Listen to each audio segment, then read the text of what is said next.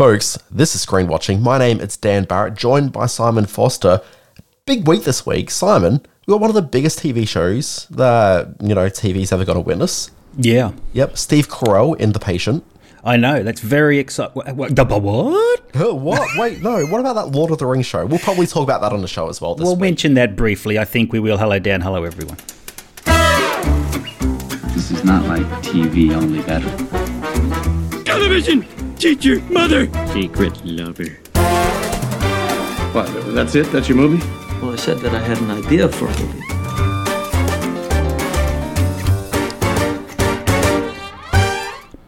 Folks, this is Screen Watching. My name, Dan Barrett, joined by Simon Foster. Simon, how are you? Don't answer that. I don't really care. I can I've tell. got a head cold. Yes, I know you've been very sniffly. Uh, we even for a moment there considered doing best sneezes in film and television for our middle bit, but we thought again because you are quite sniffly. Who gets a cold in Brisbane? I thought you were all healthy sun lovers up there. No, the problem is I've got this baby in the household now, and so she goes to daycare and gets every sickness possible, and then brings Yeah. it home, and then shoves her fingers in my nostrils and eye sockets, and then here we are. So I've been consistently sick every week for I don't know about nine months now. New parenthood, I love it. Germs, Yeah. that you, germs you thought you'd left behind years ago, and now right up your hooter. So yeah, this week if you hear me just drifting off, and you know maybe I'm halfway through a sentence and I just start looking off into the distance, So- just ignore me. Just you know keep on Drooling rolling. uncontrollably. Yes, we get that from you quite a bit, Dan. So, boy, it is a big week for television. Let's face it. We're in the middle. We're in week two of House of the Dragons, week one of Lord of the Rings. This is could be the most exciting, you know, couple of weeks of the the television year. So I'm really curious to see the media releases that come out from Amazon over the next couple of days talking about their viewership. So they'll be talking more in terms of global viewership than Warner Brothers were. So, well, Warner Brothers, HBO Max, HBO. Yep. The difference there is that they on-sell a lot of their programming to other broadcasters. So in Australia, Binge and Foxtel, for example, have it. So they can't talk about a global number, whereas Amazon will be able to talk about a global number. But for HBO Max, like they're talking about their Game of Thrones House of the Dragon series being the biggest rating success they've ever had. Like it was Yeah. the biggest debut on like night one, and so that was uh, just under 10 million people, I think, were watching it from memory. But anyway, it's the biggest launch that they've ever had. Not quite Game of Thrones levels, where they were getting to about 19 point something million. But then, like over the week, as people discovered the show on HBO Max and were doing the catch up, it actually passed and blew into like 20 million people watching. So like, this is a bona fide huge cultural hit. Moment. So Yeah, it's it's really true. interesting to see those numbers come from Amazon and whether or not that people are glomming onto Lord of the Rings at the same time, and whether we see that sustained over the next couple of weeks. You've got the inside tact with the the uh, people at Bin. Did it? How did it do in Australia? Are they talking big numbers?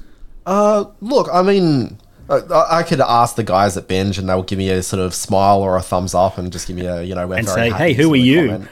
Uh, you know, but also like I'm media, they're not going to share that with me. Sure. But uh, there was a media release from uh, Foxtel coming out talking about their viewership, and I don't have the numbers in front of me, but it was significant. Like it was, Yeah, I bet. you know, decent viewers. I think they, you know, certainly were very happy.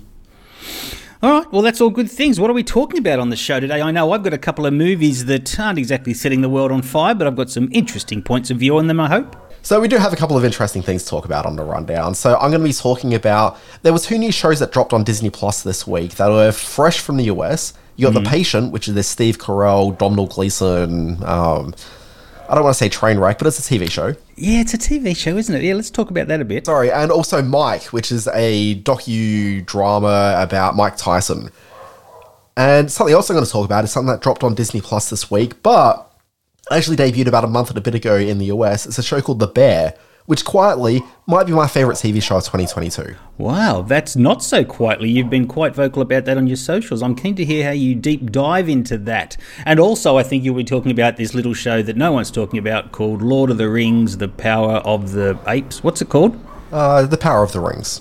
The Power of the Rings. But how much better would it be if it was not Lord of the Rings, but it was a remake of the Japanese horror film Ringu, and it was Lord of the Ringu, The Power of the Ringus?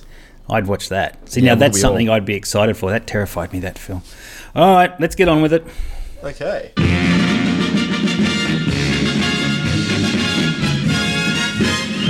It stinks. Okay, so I wanted to talk about The Patient and Mike. So let's start with The Patient. This is a TV series, and I don't have a proper written review for either of these because, let's be honest, I think both are trivial bits of television. Ooh, so gee, okay. The Patient, I don't understand what the deal with this is exactly. So it's co created by Joe Weisberg, who's the dude that made The Americans. So it's a pretty prestigious TV creator behind this. Quality. And the show, I've only seen the first two episodes, which are both streaming now on Disney Plus. But mm-hmm. you can find that Disney Plus in Australia, FX in the US. And the premise of it is basically that there's a serial killer played by Domhnall Gleeson in this crazy ass wig. He has kidnapped Steve Carell, who's a uh, therapist, and he's got them got him tied to a you know he's got cast iron like things around his legs. And Steve Carell is, is this is this uh, psychiatrist who's trying to deal with Domhnall Gleeson, who reveals in a very sort of tense moment that Well, he's a serial killer. As serial But I already said that, so you know. Oh, did you? I wasn't listening. Yeah. Okay. So basically, you've just got this thing. It's a two-hander, pretty much. Although there's a third person who's upstairs wandering around that we don't know what the deal is with them. Um, they do make their presence known at the end of the second episode, though, and probably the only compelling part of the two episodes that I saw. But it really is like a two-hander where the two of them are on a single stage set together and just monologuing back and forth. And there's the occasional flashback. You sort of find out a little bit more about Steve Carell and the sort of sad history of the breakdown of his um, marriage, maybe, or maybe she died. I don't think we've quite been given that clarity just sure. yet. Um, If we have, I'd drifted off at that point because, you know, there's only so much going on. The problem with this is ultimately you've got Steve Carell, who's an incredibly charismatic, funny guy who's capable of some pretty serious dramatic chops as well. And then you've got Domhnall Gleeson, who is exceedingly charming, okay, also has pretty strong dramatic chops, but you're really sort of stripping both of them of their charms, and you just got like this really flat feeling single stage, uh, you know, black box play effectively with a very fake looking set outside. Like, you know, when you see like the background drops that are coming down, like it's. It just looks fake. It doesn't really feel like it's an authentic space that they're in. And nothing about this actually feels like you can really tangentially connect to any of it. Now, have you seen this, Simon? Yes, I did watch the first two episodes, and I was first of all the one surprise I got out of it was that it's only a 21 minute episode. So these are these are um, small bite bits of uh, tension and drama. Um, mercifully, I would say, yeah. Look, after two episodes, it is tough to get a, a, a hook into this. Exactly what I'm after. I'm not as convinced that Carell is a great dramatic actor as as, as likable as he is as a comedic actor. Um, and I do agree with you that, that Gleeson is very good in almost everything he does. But this feels very much like a pitch for a series that um, hopefully will play out to its full potential as it go along, but reveals very little of that in the first two episodes, I think is the best way of putting it. Look, here's what it feels like to me. It feels like one of these shows that have come along, which was first the podcast with you know two or three star actors that are being cast Damn in the podcast, podcast people. a narrative play that is designed entirely to sell it as a TV series at some point, and almost all of them being terrible, with the exception of maybe Homecoming, the Julia Roberts series by Sam Esmail a couple of years ago.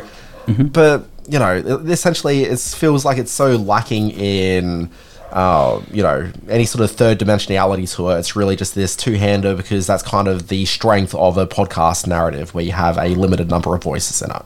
Yeah, yeah, I think we're both on the same boat about this one. I think this is a.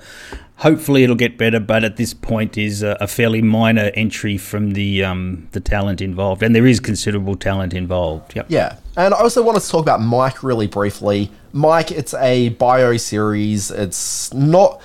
Mike Tyson wasn't involved in it, but he may as well have been. Because you're watching that first episode, and it is the actor playing Mike Tyson, whose name I don't recall, and I failed to, you know, jot it down.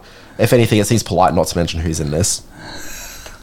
Basically, he's on stage doing like a TED talk sort of a thing, talking about, woe is me, this is the terrible upbringing that I had, this is what led me to become the notorious boxer and notorious public figure that I've come to be. And so through this, it's very much from his perception, perspective, and very much from a um, we're supposed to feel sympathy for him based on his life circumstance. Okay, so he grew up, you know, poorer than poor. You know, family just didn't really sort of exist for him.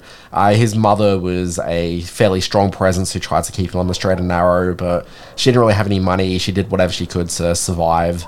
Uh, and then you've got him sort of turning to a life of crime as a 10 year old and finds himself in some sort of a juvie type thing where he then learns how to box.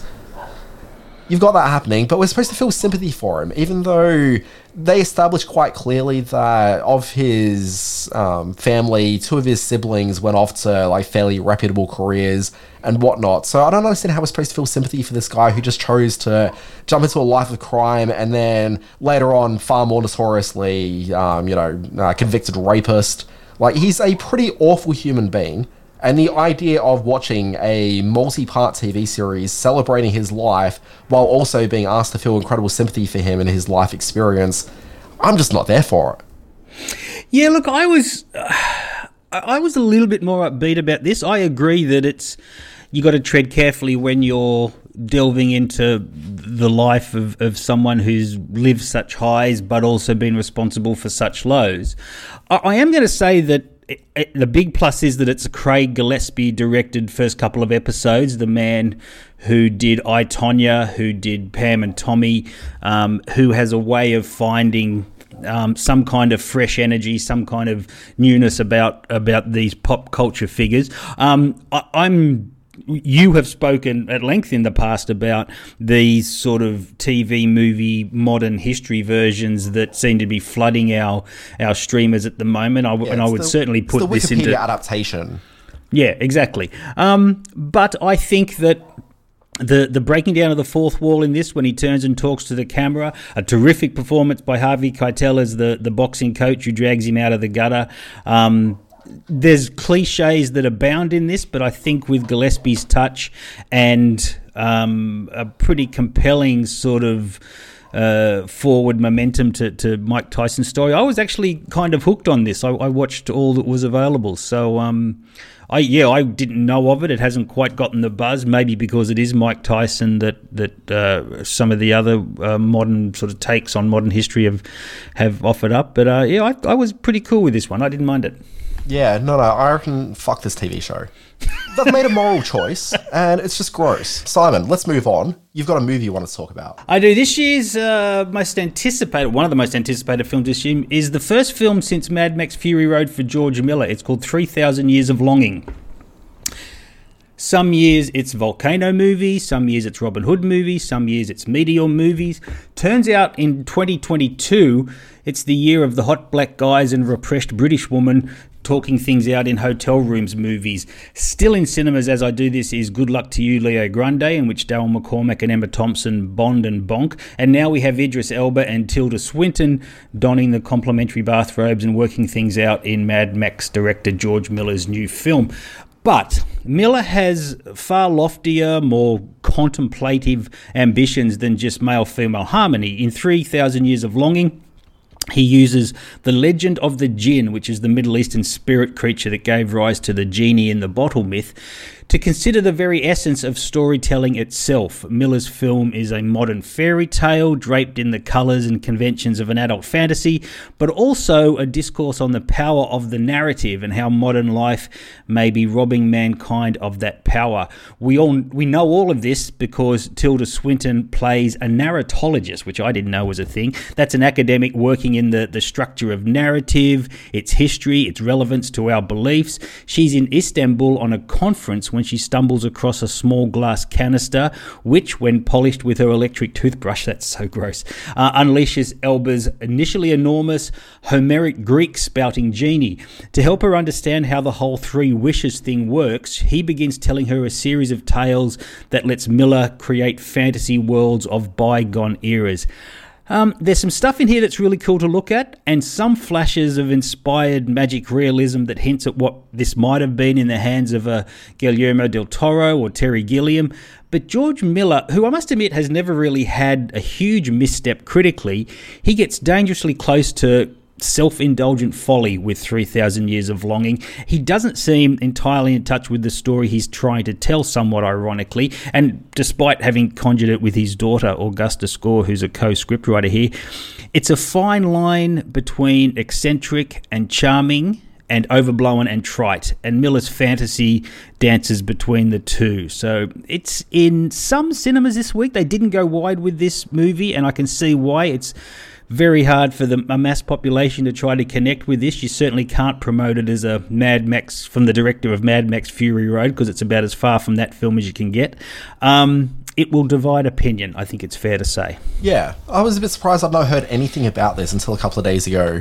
Like, it sort of seems weird that a George Miller film has flown under the radar in the way this has.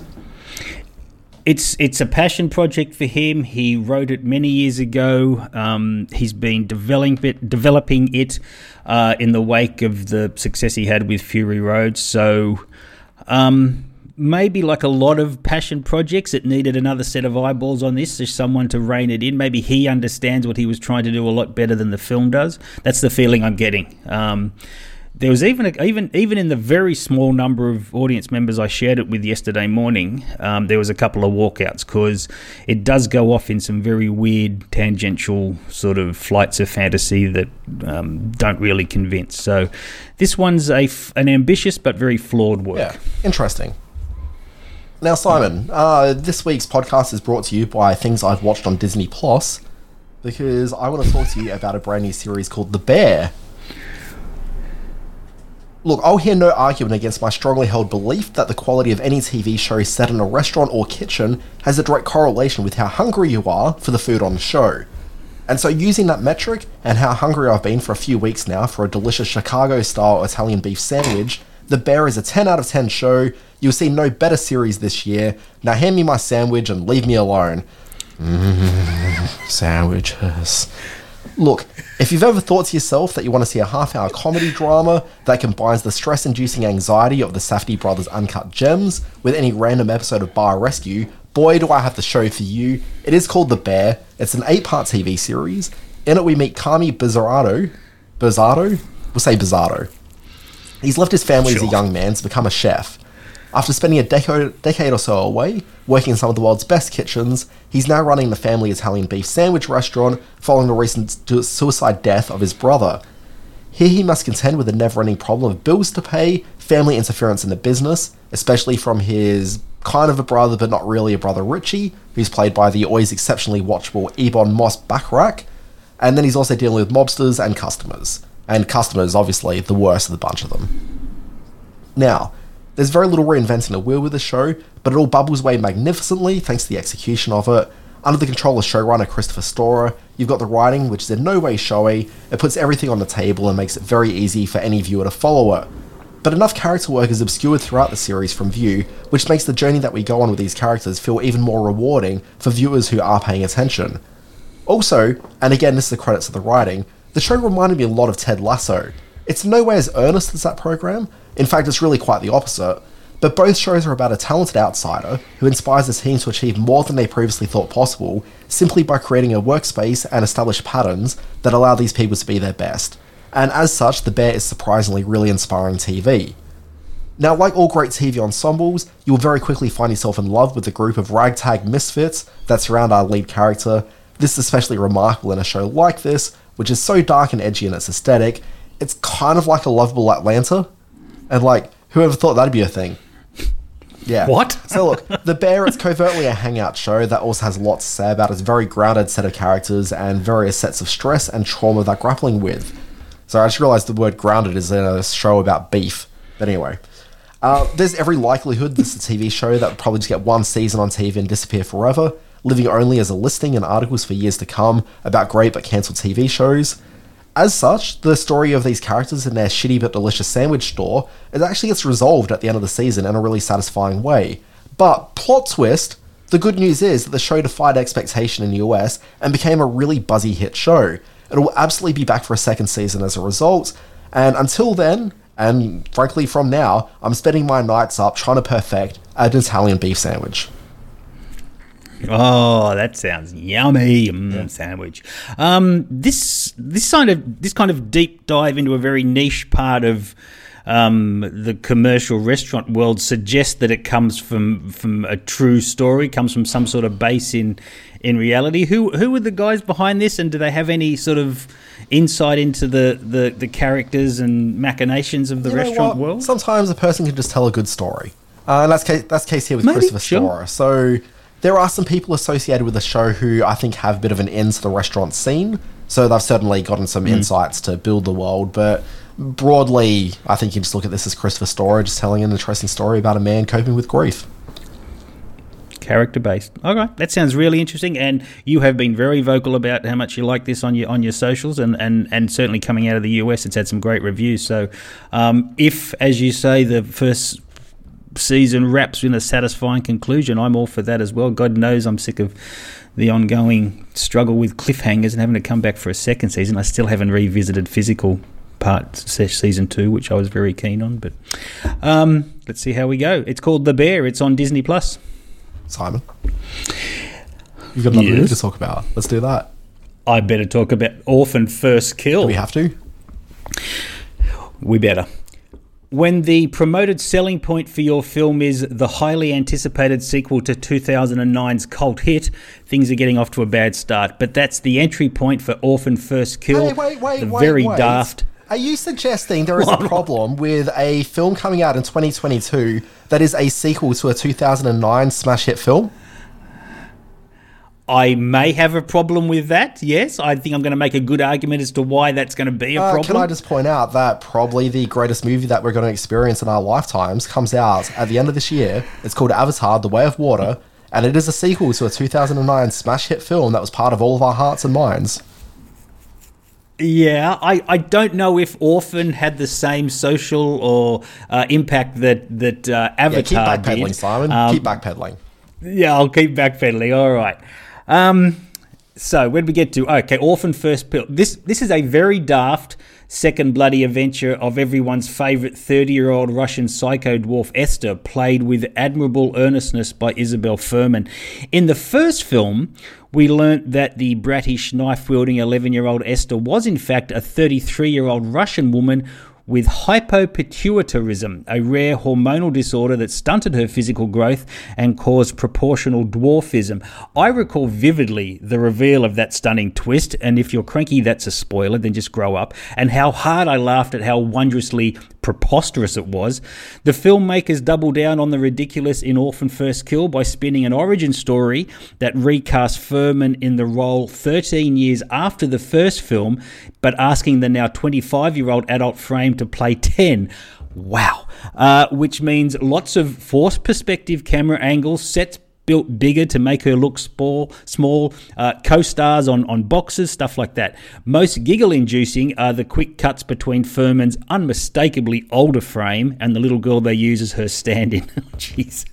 Uh, Esther has escaped her Russian mental health facility only after Dr. Exposition has filled us all in on her twitchy state of mind. She heads for the US where she connects with a family who thought they had lost their daughter several years ago.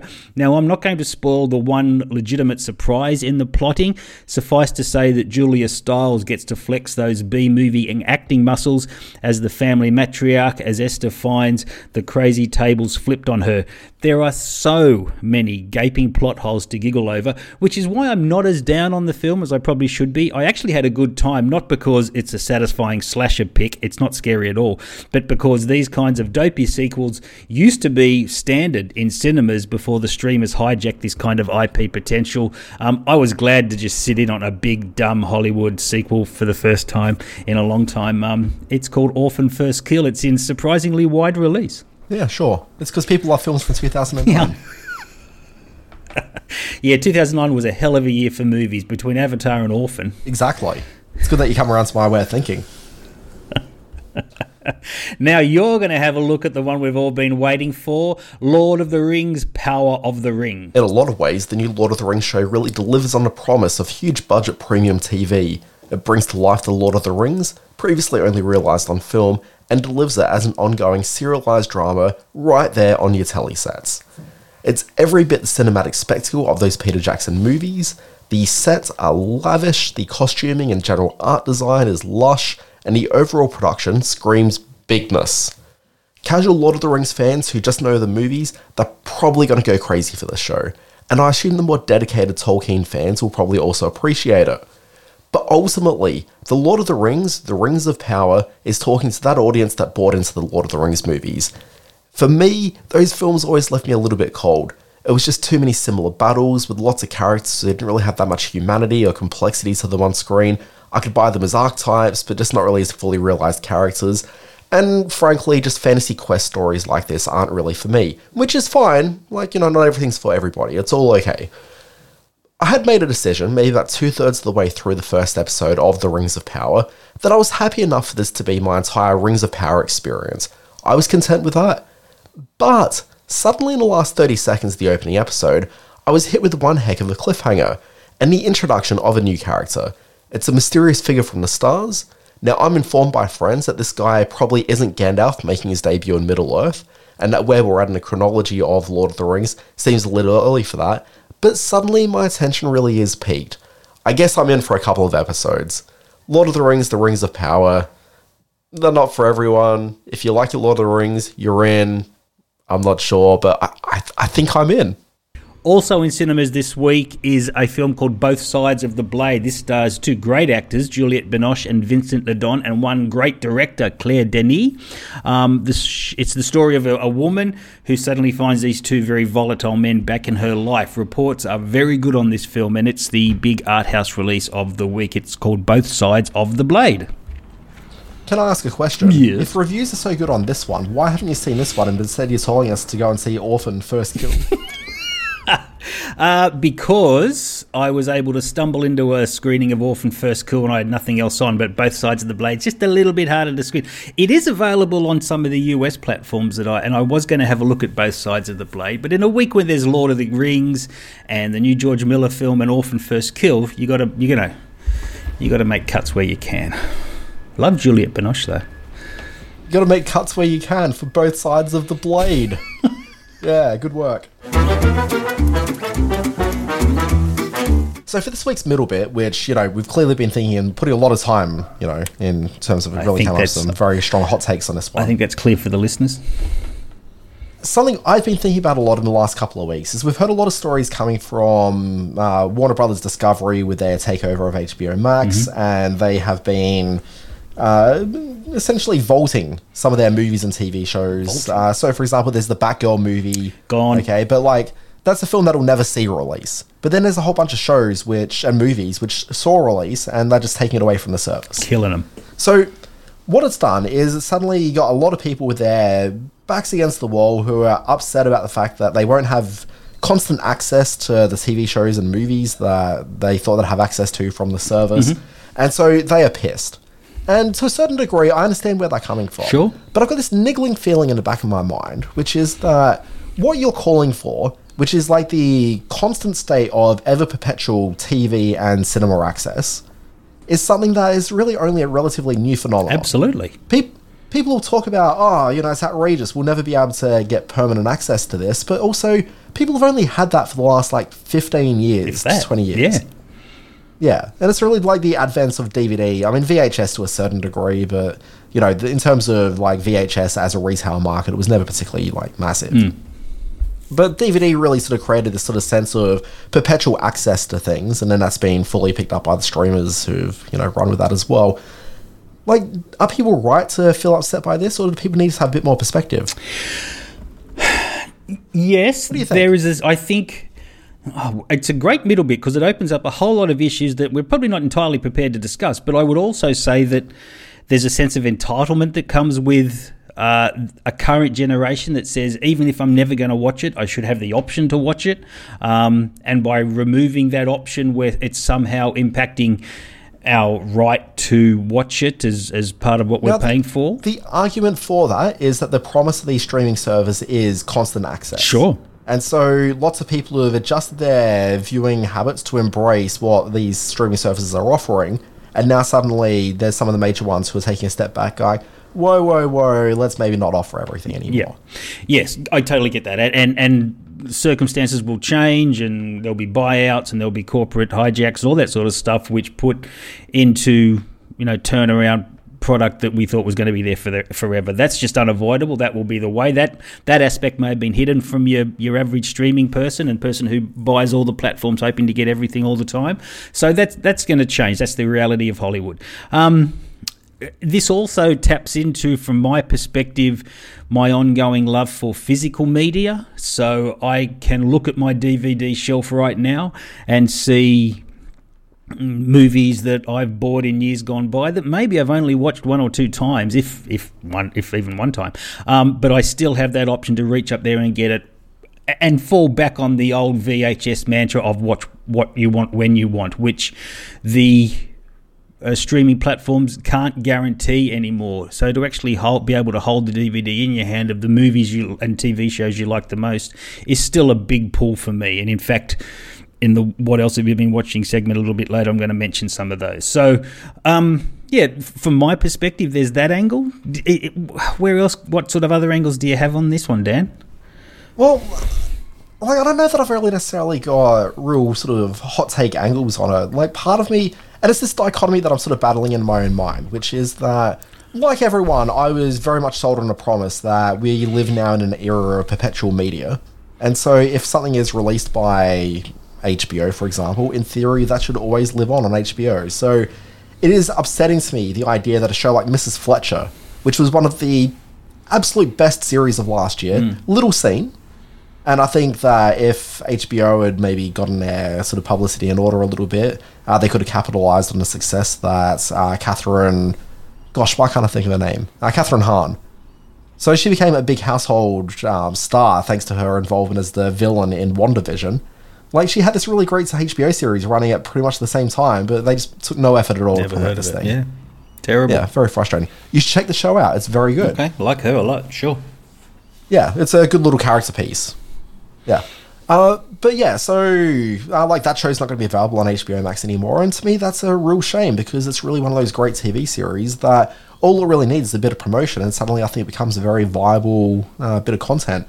I'm thinking about like my own like past week where yes, you got these big sort of Lord of the Rings and Game of Thrones shows out, but the thing that's been giving me joy is going back and uh, considering my Mad Men rewatch.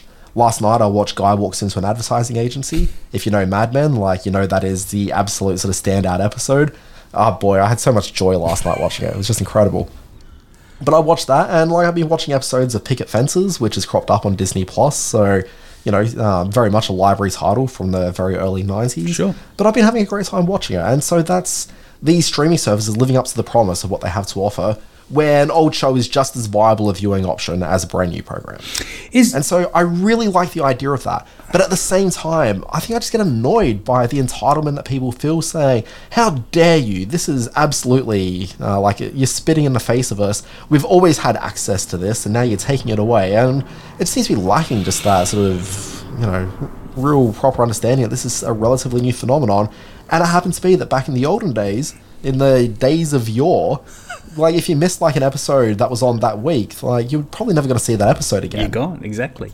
Is there um are we all also sort of forgetting that one of the things we most like discussing on our social media platforms is what hasn't come to uh, your local streaming platform? Where is family? Where is eight is enough from my perspective? And and you know, there's still a whole sort of swathe of content out there that it, it, isn't being released to these platforms and has disappeared into into time and and we're being fed the line that um, you know you're entitled to watch all of these things when in fact we never really have been Yeah, I mean, there's certainly an element of fairness to that. So something I bang on about a lot is the lack of access to Homicide: Life on the Street, Yep. which was easily one of the greatest shows of the '90s, hugely influential. Pretty much every show we've been talking about as being, you know, one of the all-time greats. Sure. Uh, like all of it just owes this massive debt to this show from the '90s, and it should be more available. It was underseen then, and I think has the potential to actually be watched by people now. Hmm. But you know, good luck being able to do that because it's just nowhere. and again it, we come back to the question of has will this turn Batgirl into the holy grail of content that will just will eventually leak onto YouTube and, and start doing the old underground um, underground screening rooms and stuff like that because they did have a whole lot of screenings for cast and crew on uh, on the Warner Yeah, that, Brothers. that'll that'll never make its way out. You really don't think so? I think it's going to become. Oh, okay. So, okay, let's talk about that for a second. All right. I know. I know it's not meant to. I know under federal law. yeah, no, no, I know what you're saying. So there was a story the other day which was about how the directors of Batgirl they put a request in to be able to get just like a copy of the film. Okay, and then they were re- like that was rejected. Yeah. The reason that was rejected is because do you remember there was a film called Zack Snyder's Justice League? I know of it. Yeah. Do you remember this? the reason that actually managed to, you know, be bullied into existence was because he had stolen the footage of Justice League. Uh, there was a lot of negotiation going backwards and forwards between Warner Brothers, who owned that footage, Yeah. and Zack Snyder, who blatantly stole it from Warner Brothers. Wow. These are And adults. was These are adult people. These are adult people. I didn't know that there was a, a theft involved. That's an extraordinary Hollywood story. Yeah, like it took some considerable time and I think a bit of money for Warner Brothers to get their hands back on it. Jeez. Okay, and it's because of that that you're going to find that Warner Brothers will be particularly uh, protective over making sure that their footage isn't leaked out. Because the last thing they want is for the filmmakers who made Batgirl. The last thing they want is for the filmmakers who made Batgirl to suddenly be releasing clips of the film out and getting people to demand the Batgirl release. Like they don't want that. Oh no, I bet they don't. Certainly from a yeah, yeah, from like- nothing else other than a fan, fan um, financial point of view. It's uh, it's So yeah, it would be all disastrous. efforts will be made to keep that down, like under lock and key. Like that is not going to get released. You know what? You know what this needs to be. This needs to be the next Ocean's Eleven film, where they all break into the Warner's vault and, and get out the, the negative for Black for Batgirl. I love it. But instead, instead of like eleven uh, known criminals who've each got their, their own skills, it's like eleven known filmmakers who, you know, it's so it's like Coppola, Scorsese. so Quentin I'd love to see. I'd love to see Coppola hanging from a cable over a over a uh, electronic uh, alarm system. That'd be cool. So basically, the scene is like Coppola comes into a dark room and you see like all the red beams going across the room.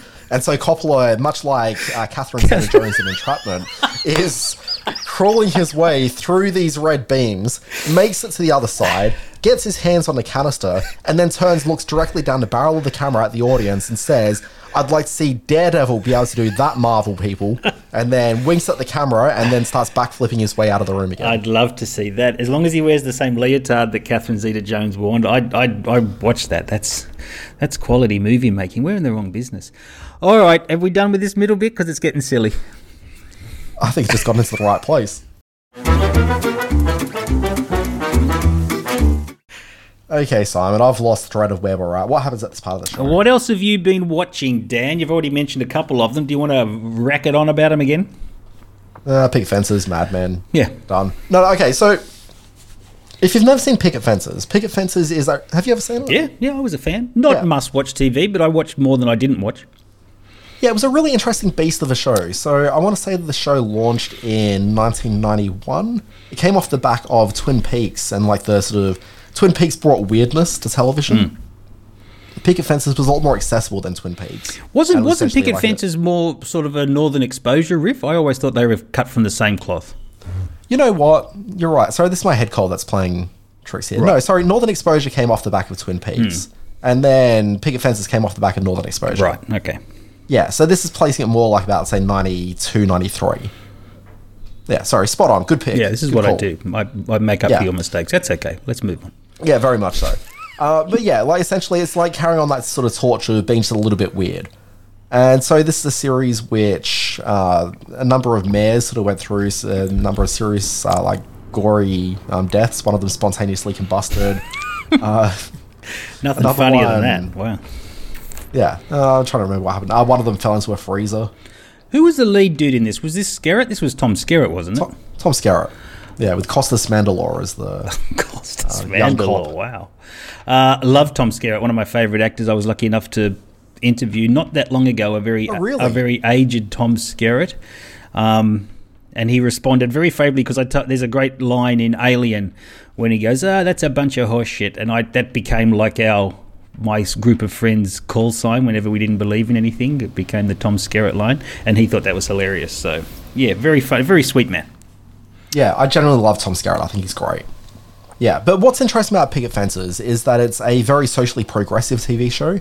It's set in Wisconsin. Hmm. Okay, so it's middle America. But this is a show where every week they would look at a major sort of hot topic, sort of an issue. So it might be abortion one week. It might be uh, talking about injecting kids with growth hormones. Jeez. Like if you're a little weedy kid, like you know that's a way that you can sort of you know get some bulk. Was that a thing? Did Not they really do on. that? I don't remember that. That's yeah. that's nasty. You can see that in the first season of the show, Wow. streaming now on Disney Plus. they're dealing with lesbians. They're dealing with, um, sorry, teen lesbians. Uh, they're dealing with uh, a woman in a coma who has uh, been impregnated, and the husband's keeping her alive until she gives birth to this child. What are the ethics of that? You know, essentially, it's just every week they come up with something which is providing a venue to discuss something in an open forum. Am So I right? Am I right in thinking it was a David E. Kelley joint? It is. Yep. So much like all of David E. Kelley's shows, particularly from the 90s, wrote every episode of it, has a writing team who are feeding him story ideas, but he'd go off and bang out the scripts and off it went. Like, it's a really fit, it's an impressive feat. Okay. You watch, watch the first season of the show, and I think that the production is a little bit shaky. There's some really interesting guest stars that crop up through it. So lots of faces that you'll know from, you know, a bunch of TV shows and movies from the 90s and early 2000s That's interesting. a lot of character actors. Uh, you'll see that happen through. The storytelling becomes a bit more sophisticated in the second season. Uh, the cast becomes a bit better as well. So John Don Cheadle joins the cast. Wow. Sorry, the aforementioned Ocean's Eleven star Don Cheadle. Baby J- Don Cheadle, he must have been very young back then. That would have been pre. Oh, yeah. That would have been early. Where he, he sort of turned up in one of the early Spike Lee films, I think, was his first gig. So, has it survived like the transfer? Does it look like old television, or have Disney Plus given it a bit of a spit and polish? Uh, it's got a bit of a spit and polish, but it still looks, you know, pretty old school. Charming is what they say. Of It looks rustic. Rustic is a good word to describe it, as it should for picket Yeah. fences. All right. Yeah, so definitely watch it. Uh, I mentioned like the teen lesbians. There's an episode where the daughter in it, played by Holly Marie Combs, uh, she's up late one night with her best friend. They start talking about kissing boys, and so he's, she's like, "Have you ever kissed a girl?" And so they kissed, and uh, the girl is suddenly like her friend suddenly thinks that maybe she actually is interested in Kimberly in a way that she hadn't really sort of uh, considered previously. Wow. Meanwhile, Kimberly's just kind of like grossed out by the whole thing, and she's like, "No, you know, this is not really happening." But then she reveals later on that she was actually sort of a little bit sexually aroused by the situation, and so she's working through her issues. Now, if you watched that episode in 1992, 93, whenever the episode aired, like it kind of seemed like it was a bit of a progressive move. 2022, it's a very awkwardly um, staged conversation. I think we've definitely sort of moved on a fair bit conversation wise and what we're willing to accept. But, you know, there's definitely some honest truths that are discussed it and it still holds up reasonably well as an hour of dramatic storytelling. You know, that's But, you know, it's certainly, it's dated in some respects. That is interesting though, because it does point to a period in time where uh, the movie of the week and the and the, the issue, the TV issue of the week was was um, it, it really sort of positioned television as being at the forefront of creating social talk, of of, of being the um, conversation starter on some of these bigger social issues and social change. So that's um, that's significant in that regard. Well, look, I came of age like when Twin Pe- uh, sorry, uh, Fence was airing these episodes. Like you know, I was 13, 14, 15, watching these sort of morality stories sort of playing out, mm. and so I think a lot of exposure that I had to some of these fairly progressive ideas were formed through this television show. Sure. I think I tweeted this out during the week, which is that I wonder how much of my political viewpoints come from you know being so heavily influenced by Picket Fences as a young kid And Dog the Bounty Hunter. and Dog the Bounty mm, Hunter, of which I've never actually seen, but sure. but it's it's kind of interesting to sort of talk about that in like a '90s context Yeah. because I think that throughout the '90s there was definitely a sense of trying to provide a lot more context to. Um, you know, some fairly sort of outlandish social issues, but it's sort of like this pre-internet thing. And like through the internet, we've gotten access to a lot of viewpoints and perspectives from people that we didn't ordinarily have within our day-to-day social circles. And so, you know, I think there's been a lot of progression that's happened because of platforms like Twitter, where you can make fun of Twitter all you want for all sorts of reasons that are often fairly well deserved. But I do think that our general understanding about other people and uh, compassion has been impacted quite heavily. Like the world is a different place Oh, because we've got access to these different voices now. Absolutely. So you've got that. But I think in this 90s period, like there was a like an urge where I think that we were looking for that technical, like the technological release and access to be able to do that kind of thing. Because I think we were trying to make sense of where we were. We'd, you know, uh, thinking about like through a US perspective, they'd gone through like civil rights in the 60s and things had kind of settled. And it was at that point now where it's like things kind of feel like they're a little bit more settled than they had been. Let's try to find that perspective on it. And so I think there was just a lot of soul searching happening there, which happened through both dramas, but then also the rise of daytime talk shows Yeah. like your Ricki uh, Ricki Lakes, your Oprah Winfrey's, your Donahue's, and like there's a reason those shows all came out at that time. Yeah, absolutely.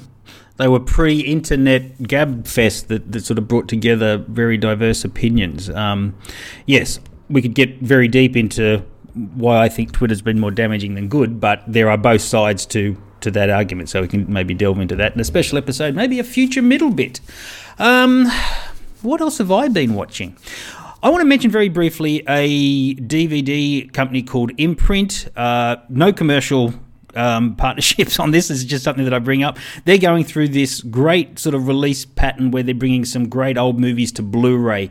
Um, it peaked last month with a movie called The Beast, which is a Jason Patric film about a group of Russian. Uh, tank soldiers uh, who are caught in the Afghanistan conflict. It's an early film from director Kevin Reynolds, who went on to infamy as the director of Robin Hood and Waterworld, became one of Costner's lackeys. Uh, but he made his best film in The Beast, and it's been given a beautiful Blu-ray release. There's also stuff like Charlton Heston in the Medusa Touch, uh, uh, sorry, uh, Richard Burton in the Medusa Touch, and one of the classic films in the 70s, Day of the Locust. A lot of these haven't seen any kind of DVD or Blu-ray release in the past. So from Imprint, uh, I get their newsletter once a month, and I'm always sort of keen to see what of the great eight, 70s, 80s, 90s films are, are coming from on Blu-ray from Imprint. So, um, like I say, no commercial agreement is in place. That's just me saying I love what Imprint are doing. So, uh, check out Imprint. Yeah.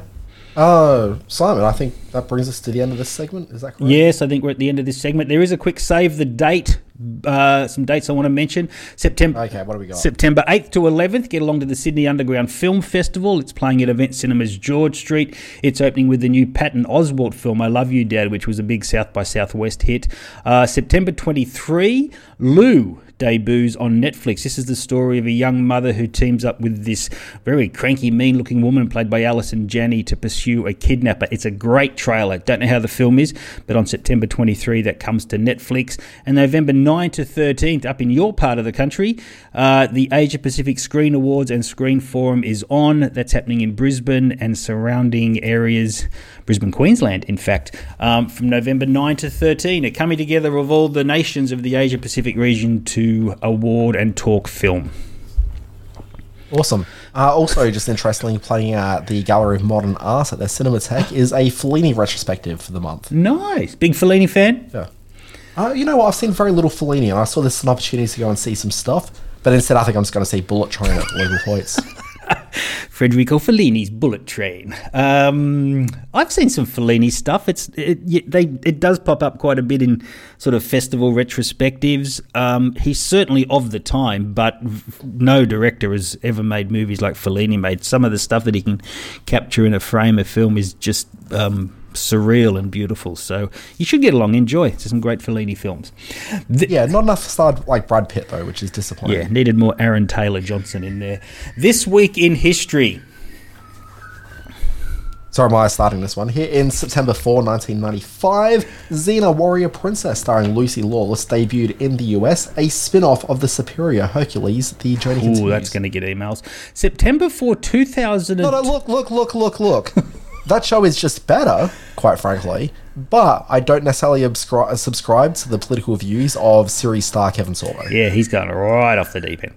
Uh, just, just established. September 4, 2002, the first winner of American Idol was named. Dan Barrett, putting you on the spot. Who was crowned winner of the first series of American Idol? Oh, look, I mean, it's probably like a Kelly Clarkson or something, but Ding, I just ding, want to ding, say that it's. William Hung. Well done. William Hung, there's a great name from the past. It was, in fact, Kelly Clarkson. Yeah. See, you didn't think I'd know No, that. I didn't think you'd know that. I thought I'd catch you with this one. I didn't think I'd know that either. I'm going to get you with this one, though. September 5, 1976, The Muppet Show premieres on television with who as the first guest star? So I can't think of her name, but it was like that dancer. Is that right? Are you thinking of Juliet Prowse?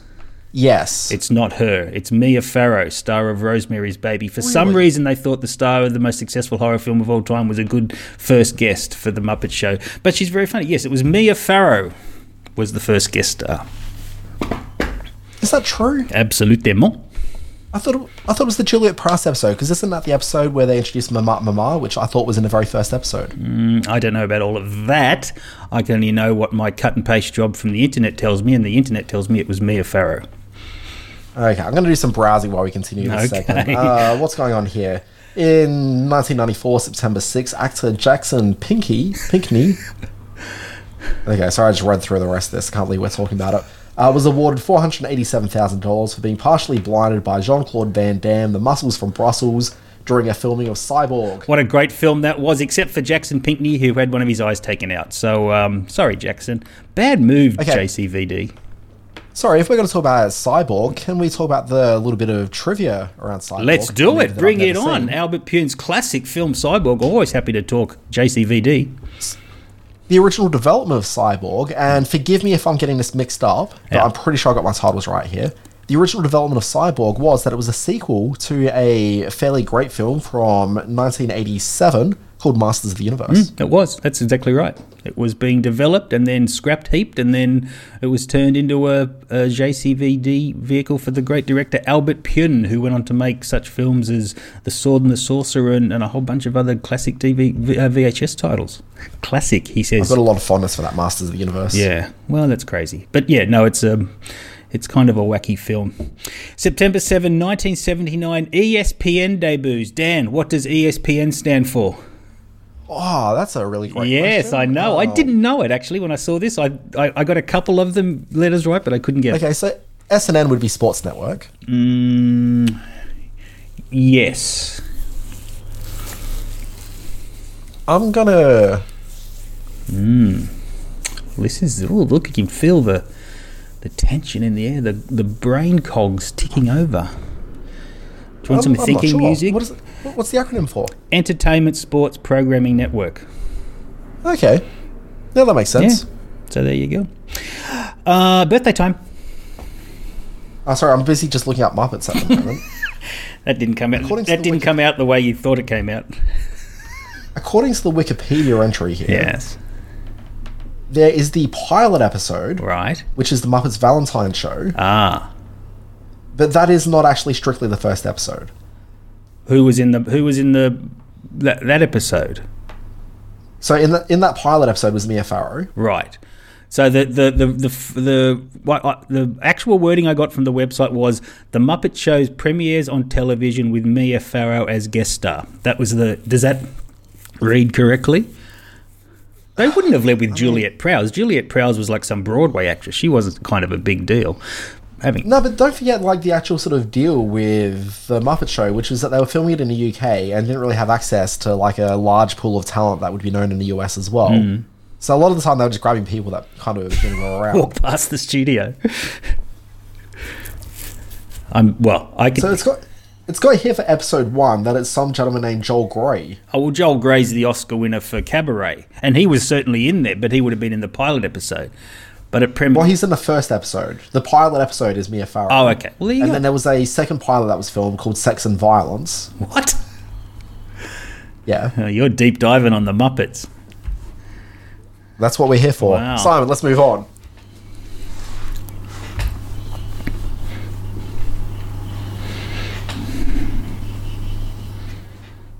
September 4, 1981, the beautiful Beyonce, star of Dreamgirls and many other fine films, well, maybe, uh, was born. Happy birthday, Beyonce, Beyonce Knowles. Uh, September 5, 1973, Paddy Considine, who people would know from Hot D. He was born. Hot D. Uh, oh, I House see. House of the Dragon. Dragon. Yes, I get it. Hot D. Uh, on September 6th, look at this one, 1879, an actor named Max Schreck was born. You may not know who Max Schreck is, but you certainly know his visage. He is the famous Nosferatu uh, in the film. Uh, he played Count Orlok Nosferatu in that classic German uh, take on Dracula. Happy birthday, Max Schreck. And of course, of course, he also battled the Michael Keaton Batman in the second Tim Burton movie. yes, the character Max Schreck, didn't he? That was Christopher Walken's character. Yeah. It's all coming together now. Boy, we're on fire today.